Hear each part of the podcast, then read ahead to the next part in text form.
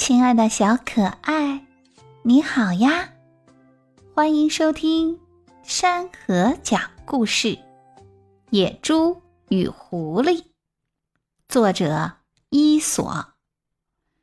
野猪都长着长长的牙齿，那是它们防身和进攻的武器。一旦敌人进攻，野猪就用长牙对着敌人，敌人就不敢靠近。野猪要是发动进攻，就把长牙当作利剑，向敌人猛冲过去。吃过午饭后，野猪便在树干上磨牙齿。这时，一只狐狸恰巧经过，问道：“现在没有危险，你为什么还要磨牙呢？”野猪说道：“我这样做是有道理的，一旦有危险。”再去磨牙就晚了。